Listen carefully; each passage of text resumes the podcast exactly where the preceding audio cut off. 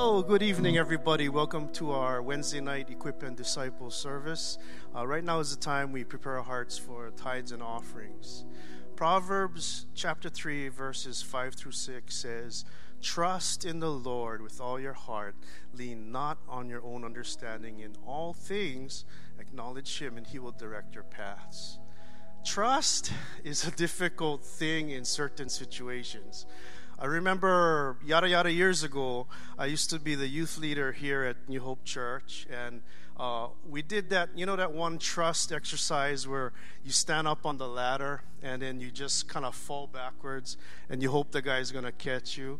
So I did that one Friday night, and I asked, I was fortunate, I had some big, strong brothers, leaders in my group, so I asked, uh, DJ and Chris Craig, big brothers. I think it was Pastor Ben too, maybe I asked, and this other guy named Little.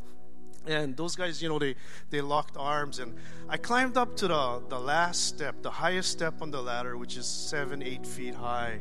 And I gotta admit, it was hard for me to just let go and trust these guys that they would catch me. But I finally did, and they caught me all right. But then those clowns and throw me up in the air like six feet twice in a row, you know. And I was like, oh, I can trust them for catch me, but I'm not gonna trust them anymore.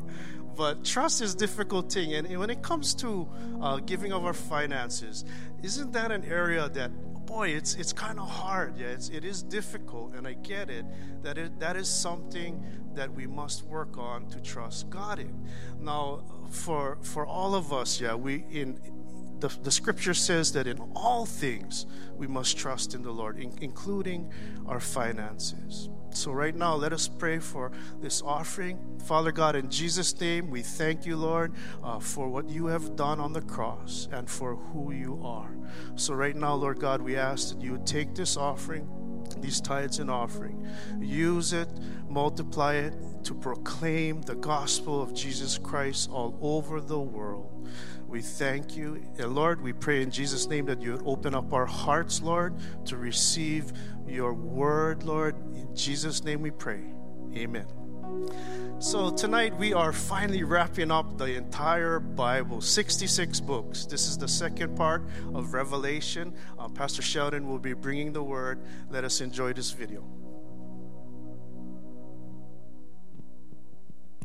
The revelation of Jesus given to John the prophet.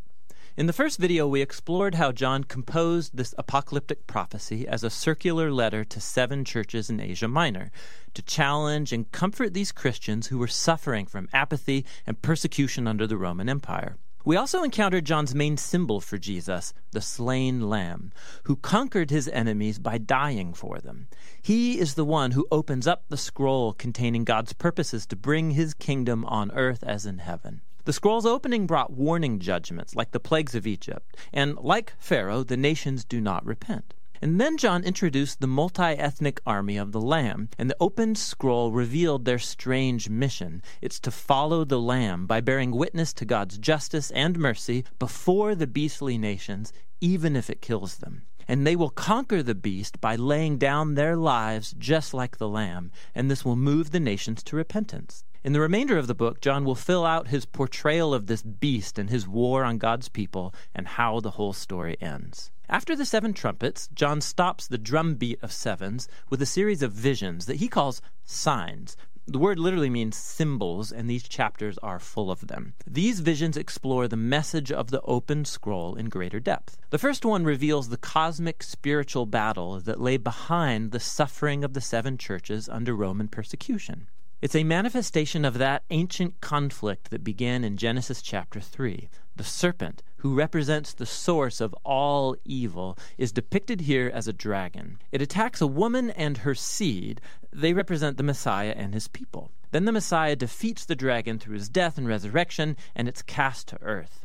There, the dragon inspires hatred and persecution of the Messiah's people but they will conquer the dragon by resisting his influence, even if it kills them. John's trying to show the churches that neither Rome nor any other nation or human is the real enemy. There are dark spiritual powers at work, and Jesus' followers will announce Jesus' victory by remaining faithful and loving their enemies just like the slain lamb. John's next vision retells the story of the same conflict, but this time in the earthly symbolism of Daniel's animal visions. John sees two beasts empowered by the dragon. One of them represents national military power that conquers through violence. The other beast symbolizes the economic propaganda machine that exalts this power as divine. And these beasts demand full allegiance from the nations, and that's symbolized by taking the mark of the beast and his number, 666, on the forehead or hand. Now, this is an infamous image, and you won't discover its meaning by reading news headlines. John's making a clear Hebrew Old Testament reference here. First of all, this mark is the anti Shema.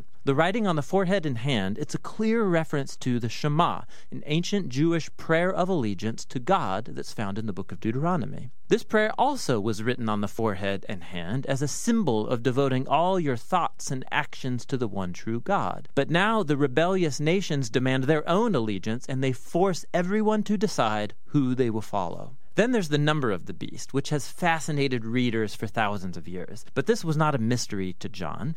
He spoke Hebrew and Greek, and Hebrew letters were also numbers.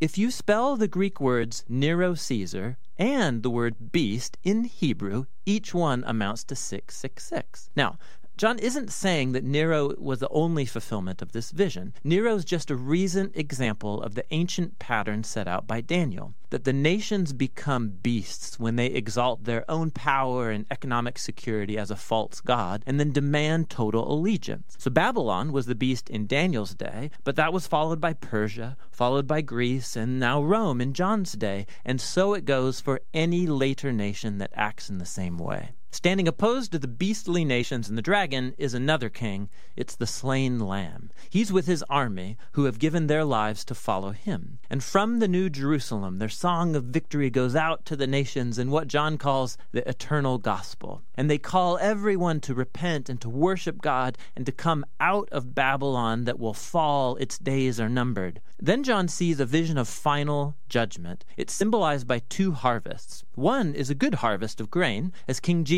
comes to gather up his faithful people to himself. The other is a harvest of wine grapes. It represents humanity's intoxication with evil. They're taken to the winepress and trampled. Now, throughout all these sign visions, John is placing a stark choice before the seven churches. Will they resist the lure of Babylon and follow the Lamb? Or will they follow the beast and suffer its defeat?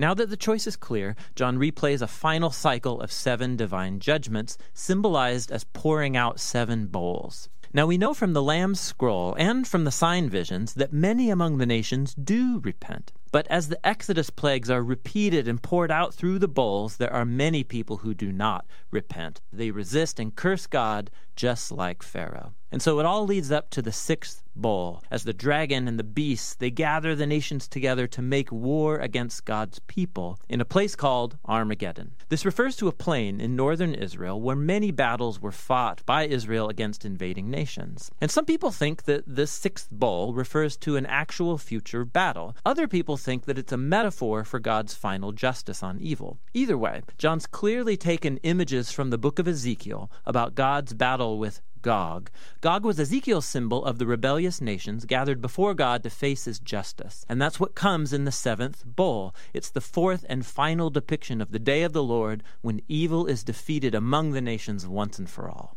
Now, John has fully unpacked the message of the Lamb's unsealed scroll. And now he goes back to expand on three key themes that he's introduced earlier the fall of Babylon, the final battle to defeat evil, and the arrival of the New Jerusalem. And each one of these explores the final coming of God's kingdom from a different angle. So, first, the fall of Babylon. An angel shows John a stunning woman who's dressed like a queen, but she's drunk with the blood of the martyrs and of all innocent people. She's riding the dragon beast from the sign visions. It's a symbol of the rebellious nations. And she's called Babylon, the prostitute. Now, the detailed symbols of this vision, they would be very clear to John's first readers. He's personifying the military and economic power of the Roman Empire, but he's also doing more. In this vision, John has blended together words and images from every single Old Testament passage about the downfall of ancient Babylon, Tyre, and Edom. John showing how Rome is simply the newest version of the Old Testament archetype of humanity in rebellion against God. They come together and form nations that exalt their own economic and military security into a false God. This isn't something limited to the past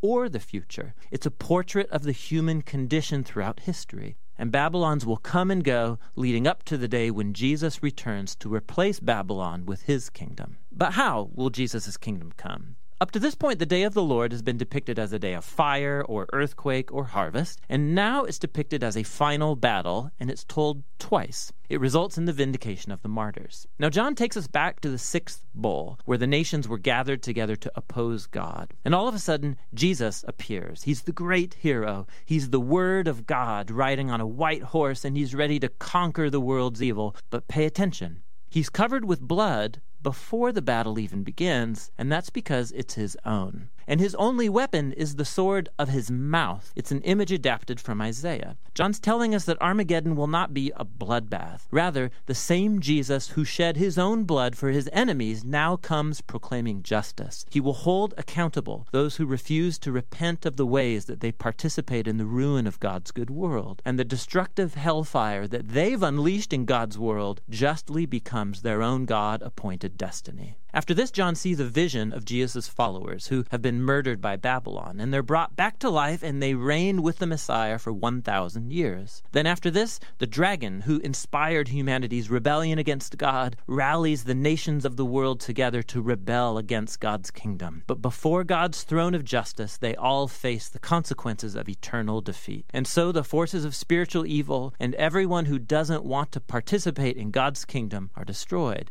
They're given what they want to exist by themselves and for themselves. And so the dragon and Babylon and all who choose them are eternally quarantined, never again able to corrupt God's new creation. Now, there's a lot of debate about the relationship of the 1,000 years to these two battles. There are some who think it refers to a literal chronological sequence Jesus' return, followed by a thousand year kingdom on earth called the millennium, followed by God's final judgment. Other people think that the thousand years are a symbol of Jesus' and the martyrs' present victory over spiritual evil, and that the two battles depict Jesus' future return from two different angles. Whichever view you take, the main point is clear. When Jesus returns as king, he will deal with evil forever, and he'll vindicate those who have been faithful to him. The book concludes with a final vision of the marriage of heaven and earth. An angel shows John a stunning bride that symbolizes the new creation that has come forever to join God and his covenant people. God announces that he's come to live with humanity forever and that he's making all things new. John's vision here is a kaleidoscope of Old Testament promises. This place is a new heavens and earth, a restored creation that's healed of the pain and evil of human history. It's also a new Garden of Eden, the paradise of eternal life with God. But it's not simply a return back to the garden, it's a step forward into a new Jerusalem, a great city where human cultures and all their diversity work together in peace and harmony before God. And in the most surprising twist of all, there's no temple building in the new creation because the presence of God and the Lamb that were once limited to the temple now permeate every square inch of the new world. And there's a new humanity there, fulfilling the calling placed on them all the way back on page one of the Bible to rule as God's image, to partner together with God in taking this creation into new and uncharted territory. And so ends John's apocalypse and the epic storyline of the whole Bible. John did not write this book as a secret code for you to decipher the timetable of Jesus' return. It's a symbolic vision that brought hope and challenge to the seven first century churches and every generation of Christians since. It reveals history's pattern and God's promise that every human kingdom eventually becomes Babylon and must be resisted in the power of the slain lamb.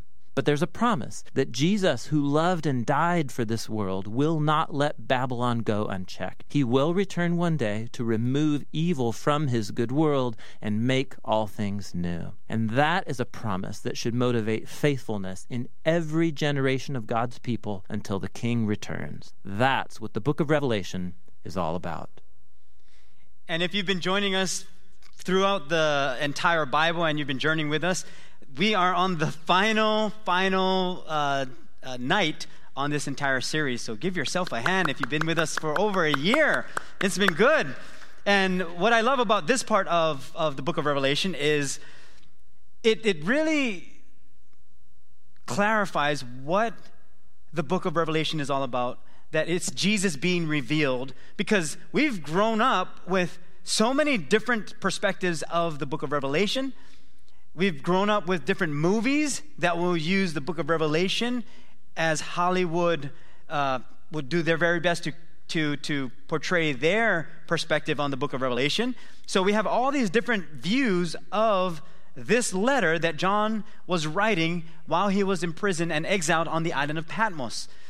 So when you're writing a letter and you're in exile, you're in prison, there's no hope left. You're in prison. The only hope John found was Jesus revealing himself. Our prayer tonight is that Jesus would reveal himself to you also. Even though you may feel like, well, I'm far from God, I'm distant from God, you might be close to him. Maybe you feel that this is the closest you've ever been to Jesus Christ.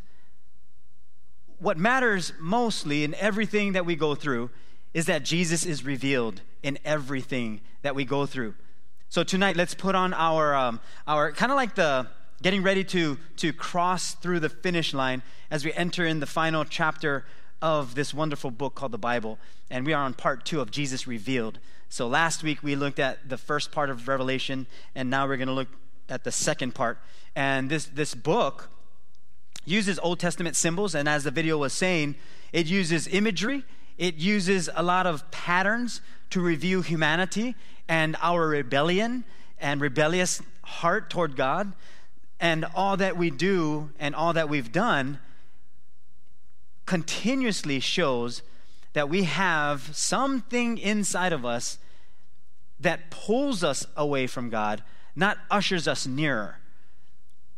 We have to choose to draw near to God. And His promise is that He will draw near to us when we do that. In the second half of the book of Revelation, these prophecies that that are given, and as John writes down these things, as well as not write down some things. Because there are some things that the angel of the Lord said, or the angel said to John, don't write these things. And John just had to keep it to himself. But it, it comes to the, to the point of understanding that there was a Savior who died for us. Or in the book of Revelation, it explains that the Lamb who was slain so, this lamb who was slain is going to be returning to this world as the king of all kings, no longer on the cross, but risen from the grave, ascended into heaven, and sat down at the right hand of God, and then will come back to capture his people, to bring his people, his bride, as we're called, the church, home with him, as he said, where I will be, you will be with me forever. And we know it as heaven. That's the place we're going to end up. Now, when we read the book of Revelation and we go through the scriptures, there are strange, you know, things that are happening, things that that we're trying to piece together, and uh, strange missions that are taking place. Uh, you see the scrolls that are being unsealed, the trumpets that are being blown. You see destruction, uh, judgment, and that's why the book of Revelation can become overwhelming because we see a lot of atrocities and a lot of uh, difficulties and, and almost like darkness and weird things happening. And you can almost picture what it would look like because in today's movies, we have CGI, computer generated imagery or images that can put up whatever you would want it to be. So if you just recently watched, I think it was was it Kong versus Godzilla or something like that, right? The two the two beasts. I'm watching this and I'm thinking, that looks so much better than what we grew up with. You know, God like this this rubber doll. And so the, the, the computer imagery is so good. In fact, we have software programs that can imitate and uh, make you look like a person, an individual. And uh, I forget what it was called. There's a, it's like an identity thing. What is it called? There's a, uh, like fake. It's called something, right? Fake. what is it? No, yeah, there's, there's, but it's called um, deep fake. So where anybody can look like anybody. And if, if you're not careful, somebody can make you look, or they can look like you and do whatever they want and post it on social media, which has happened, and that person uh, gets into trouble. Well, that actually happened, but they found out that that video was a deep fake. And then the person that posted it, they got in deep trouble. So it's just where we are with technology. Well, what the book of Revelation does is it says, kind of like, don't follow all the deceptive things that are happening in the world because that's going to happen. That's why Jesus gave the greatest vision ever given to mankind. And it was simply, come follow me. It was just that simple. So when we come to the book of Revelation, come to the book of Revelation following Jesus. Not all the things that we may, we may have grown up with, or what we see on social media, or what we look up on Wikipedia, or the things that we, we, we gravitate towards because it makes us feel good, or even, you know, different prophecies, as it were, that pull you away from following Jesus.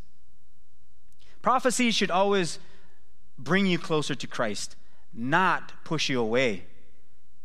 The Bible tells us in Ephesians chapter 6 verse 12, and here's why we battle with all of these things. It says that we are not fighting against flesh and blood enemies, but against evil rulers and authorities of the unseen world, against mighty powers in this dark world, and against evil spirits in the heavenly places. So when we hear, you know, mark of the beast or uh, the nation will rise against nation, or you have 10 kings and uh, nations who act as beasts, it can become a scary thing. And again, Hollywood will always depict these things as scary it'll it, because it sells right? It's it's it's much better if it's a it's a little bit more intense if it's if it's a little bit more uh, like oh man that's that's that's emotionally traumatic and it draws us in versus like you don't see any any any like nice uh, uh, sounding scary person um, unless they're like creepy in the movies but you, like normally when there's the like the mark of the beast, the six six six, it's always some some like some dude with like just like beady eyes and like maybe some disheveled hair and like just one eyeball popping through and and he just stares at you like. And, and so it's, it's, not, it's not like some guy with a nice suit and tie, like, hey man, I'm the mark of the beast, and uh, I want to uh, show you what it's going to be like uh, without God. There's, there's nobody that shows up in a nice suit and tie with a nice car and pulls up and acts nice to you, pulls out your chair and, and serves you dinner. It's always some scary thing, some, something that looks wicked, and some dark, dark spirit that they're trying to portray. So by the time we get to the book of Revelation and we read all these beasts coming up of the sea, we're picturing coming out of the ocean and like tar all mixed up and eyeball popping out and blood shooting on, fire shooting on horns and all of these sounds and all of these effects coming at us at one time. And so when we read, we're thinking like, what kind of book is this? This is Jesus being revealed? It's almost like Jesus pulls back the curtains and says, Oh, you're not following me because that's not what I'm trying to show you. I want to show you who I am. That's why it's called the revelation of Jesus Christ. It's not the revelation of Hollywood, revelation of some dark, scary scene. It's the revelation of Yeshua, the Son of God, the Savior the book of Revelation, the revelation of Jesus Christ, should give us hope, not despair. Should give us light, not darkness. Should show us the way, not lose us. Because Jesus is the way, the truth, and the life.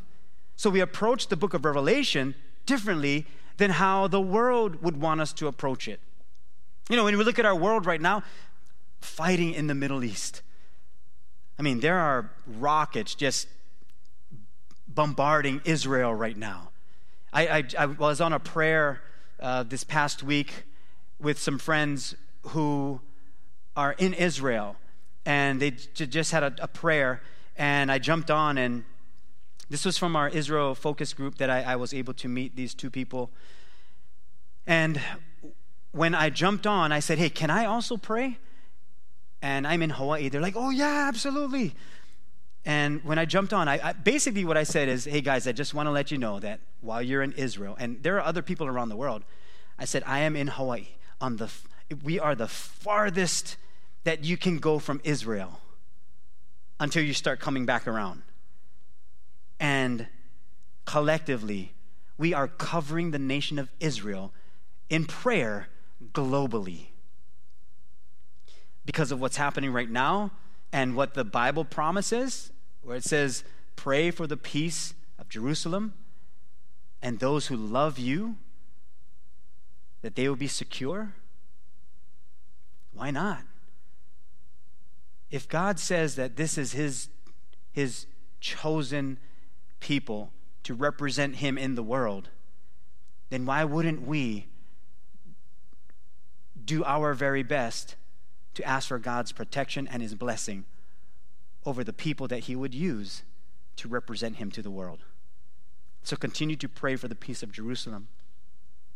As we enter into this final chapter of the revelation of Jesus Christ, it's by no mistake that there's also the end times feel of it but with the end times, now remember when it says end times, sometimes we stop there and it's all about end times. Even people who do end times, like they wear signs and, and God bless them because they're doing exactly what God wants them to do if, if they, they feel they're hearing the Lord. But very rarely will I see someone who is saying, you know, the end is near and, and uh, it's received well. Sometimes there are people passing by and they're like turning away from that. Like, I don't want to hear about end times. Well, here's the hope, and this is what the revelation of Jesus Christ brings. If there is an end time here, then automatically there is a new beginning there. End times shouldn't scare us. It shouldn't scare us at all. It's, it's the anticipation of a new beginning with Jesus Christ and all of those who said yes to him our loved ones, our, our, our ancestors, uh, those who we have never met around the world, our brothers and sisters in Christ. So, Jesus revealing himself brings hope to everyone. Even when we see things going south in our own nation or things not working out together for what we want it to be in our own nation, our own country, our own, our own state or county. But Jesus is still revealing himself.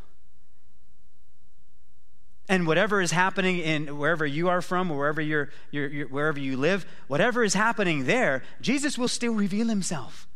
He is still giving hope to a world that is in need of a Savior. So when he shows us that we are a frail people, whether it's, you know, we, we, we see, you know, protests that take place, uh, differences in, in a political stance or beliefs, uh, whenever there is constant like cyber attacks on America or wherever else they're, they're getting hit, we see that Jesus is above all of that. He brings us hope beyond a cyber attack. And one happened in, where was it? There was a, a, gas pipeline, right? And then there are certain cities that did not have gasoline. And then gas prices started to shoot up, or was it, actually it was going up before that. So, and, and a lot of times it's easy for us to just pinpoint one thing that, oh, it's because this happened, that's why these things are happening. No, a lot more is going to happen, as the Bible even says as Jesus reveals himself. If you get an opportunity, read the entire book of Revelation. If you are doing your devotions with us, we read the book of Re- Revelations twice throughout the entire year. And we'll come across it and we'll read it. But what it does is it, it lets us get a better understanding of who Jesus is in a, in, a, in a world that is filled with evil, constant threats of terrorism, uh, constant uh, you know, us being on the lookout for a new virus or a new disease that we have to be careful of. I mean, I'm sure this one woke everybody up. And wherever, whatever your, whatever side you're on with, you know, um, your beliefs in uh, what's, what's behind all of this and, and, and viruses and all of that, it still comes down to what Jesus says. And if we're following him. So then the question is what is the hope? What, what hope do we have? Well, this is God's word. This is what brings us hope. This is hope eternal. It's not a book we read and then it's a temporary feel good, like, oh, that feels good. No, this is this is hope eternal. That's why Revelation 6 9 says, When the Lamb broke the fifth seal, I saw under the altar the souls of all who had been martyred for the word of God and for being faithful in their testimony. Every single person has a testimony. Every single person has a testimony. Even people yet to accept Jesus as Lord and Savior, every single person has a testimony. You have a testimony. And you might be thinking, but I don't know Jesus yet. But you still have a testimony. It's your story of what God is doing in your life. John uses many past events to describe the future condition of the human heart. He doesn't just stay in the past. He brings things up, but then he brings it up so that he can now show, okay, here's the condition of the human heart. And what's the solution? Following Jesus to the very end. He even writes down in Revelation 12, 10, and 11, John writes, Then I heard a loud voice shouting across the heavens. It has come at last. Salvation and power and the kingdom of our God and the authority of his Christ, Christ meaning anointed one, chosen one, for the accuser of our brothers, who is Satan, and sisters, has been thrown down to earth. The one who accuses them before our God day and night. Notice that he can only accuse, he can't make you choose.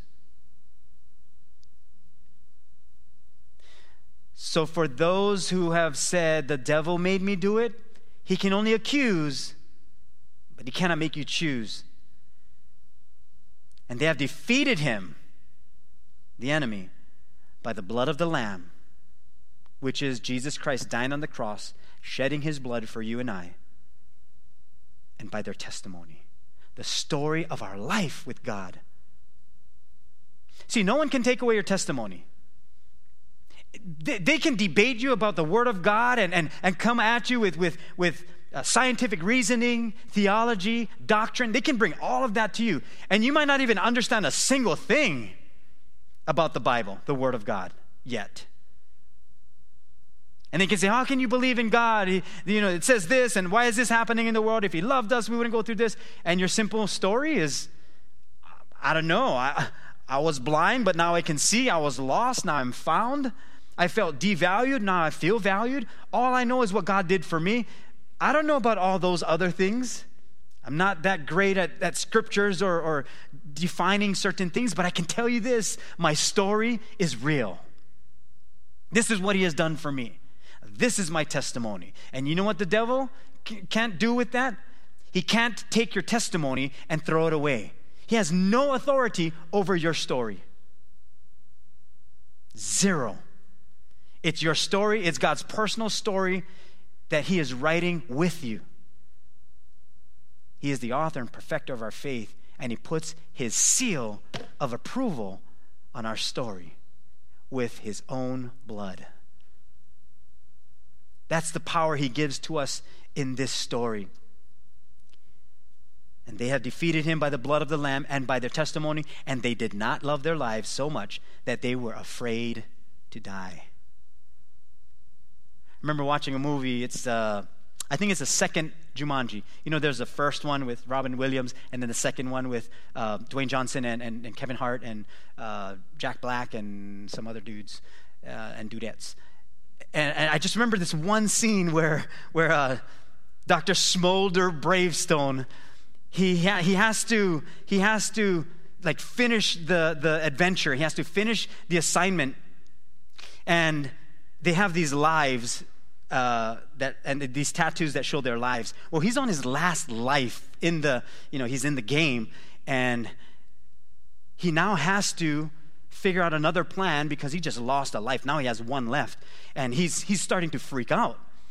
And his character, Dr. Bravestone, is, is freaking out. And, and then he calls his friend on the side, and this is uh, Moose Finbar, which is played by Kevin Hart.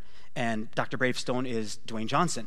So he brings, he brings uh, Moose Finbar on the side, and he says, I, I can't do this. And, and Finbar says, What are you talking about, man? He says, I can't do this. He says, What, what do you mean? He says, Who am I kidding? I'm no, I'm no adventurer. I'm not some adventurous guy. I'm not actually brave. And Moose Finbar says, Spencer, which is his you know, non game name. He says, I saw you hanging out of a helicopter. And Bravestone says, It's a lot easier to be brave when you have lives to spare. It's a lot harder when you only have one. And Finbar responds, he says, We, we only have one life, man. That, that's all we get. That's how it works. And then he says, The question is, is how you're going to live it. What guy are you going to decide to be? You only have one life. How are you going to live it? Are you going to live it with Jesus revealed or the world falling apart? The devil can only accuse, but he cannot make you choose. It was Mark Twain who said there are two most important days of one's life the day you were born and the day you find out why you were born.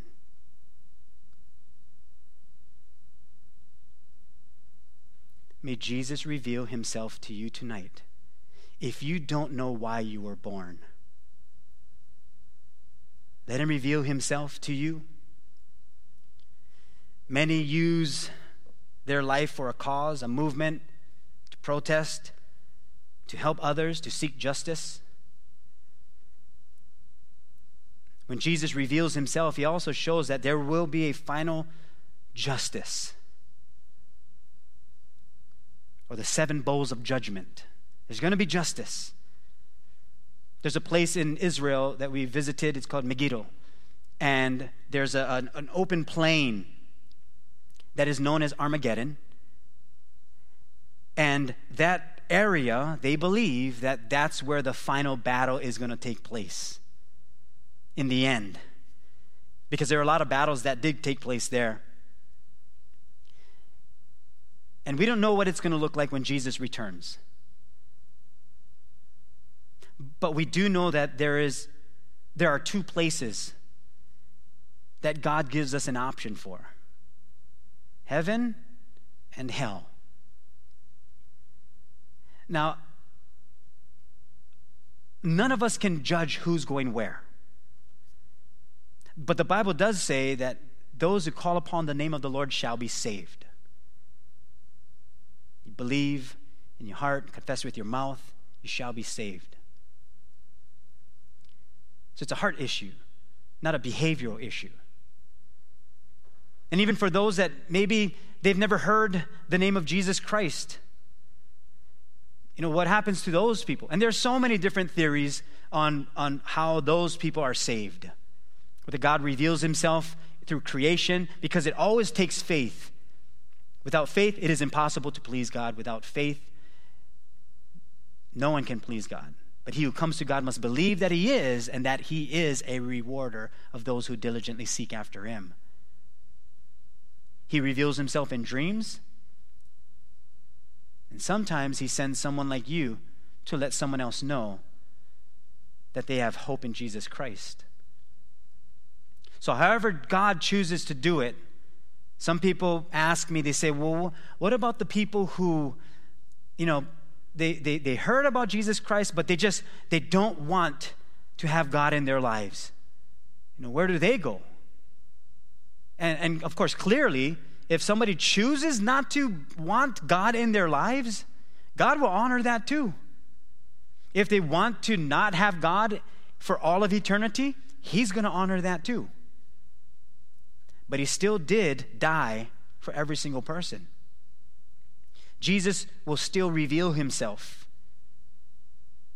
But the, but the, the most promising thing and, and the most assuring thing is whatever you believe, Jesus still wins. Whatever you believe, whatever religion you chase after, it doesn't matter if you believe it or not, uh, believe in Jesus or not, he's still going to win. It's, it's just, it's, his track record is proven. So if you if you're running away from Jesus, that means you have enough energy, foresight, or or or thought processing as well as insight to run toward him. It takes more effort not to believe in Jesus Christ than it does to follow him. And those who truly follow Jesus understand that we're more free than we've ever been by following Jesus Christ. He is the hope that we have. See, every generation, when, when John writes this, now, this, we're, we're thousands of years later. When John writes this, we're about 2,000 years later. When John writes this, he was in a generation that truly believed that Jesus was going to return. Every generation after Jesus died on the cross truly believed that he was coming back. So every generation had the urgency of him coming back. Our generation needs to have that urgency also for Christ's return. In Luke 21, verses 7 and 8, the disciples asked Jesus this question. They said, Teacher, when will these things happen? Like all the all the things that you're telling us about the end times and and earthquakes and wars and rumors of wars tell us when these things are going to happen. And what will be the sign that they're about to take place? In other words they want to be ready. They don't just want to be you know uh, wasting time. They want to be ready for his return and all of these things that are going to take place. And then jesus replied watch out that you are not deceived for many will come in my name, claiming, I am he, and the time is near. Do not follow them. So he gives them the clear picture of what they need to hear. When are, when are these things going to take place? First of all, watch out that you are not deceived. I, this, this much we know. There is a lot of deception happening in our world constantly. That's why Jesus said, Do not be deceived. Watch out. You got to be aware. You got to be ready for that. Be ready so you're not deceived. And be ready to not be deceived. So, so in other words, stay in tune with me, stay close to me, not so that you become this isolated person that is, that is no longer reaching out to people or you cannot live in this world, but, the, but that you're being careful and cautious that you're not deceived because many are going to come in my name claiming that I am He. Time is near. Do not follow them. So here's what we do. I just want to give you one thing tonight. And here it is stay faithful to the end. To the end of what? The end of whatever. End of your life, end of the world, uh, the end of God's story with us here on this earth, whatever the end is, just stay faithful. Here's how Revelation 21 1 puts it. This is the vision that he wants to give us and wants us to see. John says, Then I saw a new heaven and a new earth, for the first heaven and the first earth had passed away, and there was no longer any sea. I'm like, John, why are you putting the ocean? Like, why you gotta give us surfers and fishermen uh, like a bummer? What do you mean there's no more sea? Now, John was on the island of Patmos. right? The Mediterranean Sea. He's ex- excluded or, or, or exiled and, and distanced from all of his loved ones. He's never going to see them again. And the thing that separates him from hope and the possibility of seeing his loved ones is this sea. This body of water. It could possibly be that John is just saying, you know, in heaven, we're no longer distant from our loved ones. Nothing at all will be able to be between any one of us. There is no sea. There's no more prison. There's no more lockdown. We're free because of the blood of the Lamb. And we were able to overcome because of our testimony. There's no more of that. Now, if there is no ocean, then God has a better plan. I get that. But it's just a thought of what John was going through. See, you and I are the church, or the bride of Christ, as the, as the book of Revelation says it, the bride of the Lamb. He wants us to partner with Him, being made in His image, so that by the time we get to heaven, we can live how He wants us to live. Imagine all the great things that have been done, all the great inventions that have been made on this earth with flawed people and people who make mistakes.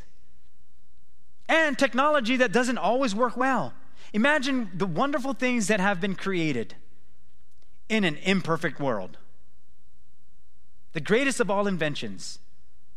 The things that nobody thought were possible. Going to the moon, traveling the speed of at the speed of sound or past the speed of sound. I was going to say traveling at the speed of light. No, I think that might be somebody like Flash. All of these great inventions, the, the gadgets that we use, technology that we use that we don't even understand how it works. Created by human beings that are made in the image of God in an imperfect world. Imagine what God can do through every single one of us in a perfect world. Talk about possibilities. Talk about this relationship that we have with God, that He's cheering us on when, we, when we're creative like Him.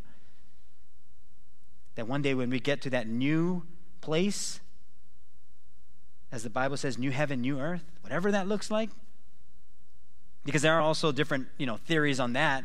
To me, I don't, it doesn't matter to me what a new heaven or new earth would be like, or the, the you know, theory behind all of that, or what other, you know, different perspectives. All I know is wherever Jesus is, wherever God is, that's where I want to be. Uh, whatever, whatever it's called, I, that to me is inconsequential, irrelevant. I just want to be where Jesus is. That's why Revelation 21 5 gives us this hope. Then he who sat on the throne said, Behold, I make all things new. And he said to me, Write, for these words are true and faithful. I make all things new. I make, I fashion, I put these things together, all things, every one and everything all together. I form it, it I, have made it. It's fresh, it's recent, it's unused, unworn, of a new kind. That's what this word new means unprecedented, novel, uncommon, unheard of. That's what new means. So when we look at this word new, this is who we become. We, we, we're now, as, as the Bible says, we're a new creation. Old things have passed away, all things are new. But he also says, Behold, I make all things new. Notice he didn't say, I make new things. I make all things new. Every one and everything I can make new again. So, so, so one day when, we, when we're in, in heaven, we, we might, we're, we're going to see each other? Absolutely. So what about, what about the things we've done on this earth or, or, or things that have been done to me? That when I get there, am I going to be ashamed of that because now everybody's going to know about me? What, what, what happens then? No, no, no. I make all things new. So when we get there and people are going to say, "Did you see? Did you see so and so?" and you can even fill in your name. Did you see this person? Yeah, I did. Yeah, they're different. Yeah, on earth they, they, they were hopeless and they, they, they, they felt devalued. Or someone took advantage of them, someone used them. Is that the same person? No, no, it's, they're no longer that because God made all things new. That's not their identity, it's not who they are. Hey, did you meet so and so? Yep, they're completely different. Speaking to her was unbelievable, so inspiring. The way that they're living now, unheard of, unprecedented. Hey, did you hear about so and so? They they're here, they're in heaven. Yeah, they may not have done so much on the earth, but look at what they're doing now. Look at him. He's he's of a new kind. No longer how he was on earth, struggling. Hey, wasn't wasn't she teased? Wasn't this one like ridiculed almost her entire life? And things were said about her that were negative? Is that not the same girl? Oh, no. She's no longer worn out. Not anymore. Look at her. She's bold. She's brave. She's strong. She's unworn. That's what new means. Jesus doesn't make new things, He makes all things new because He's the King of redemption, He's the restorer, He revitalizes. He brings us to the place where He is.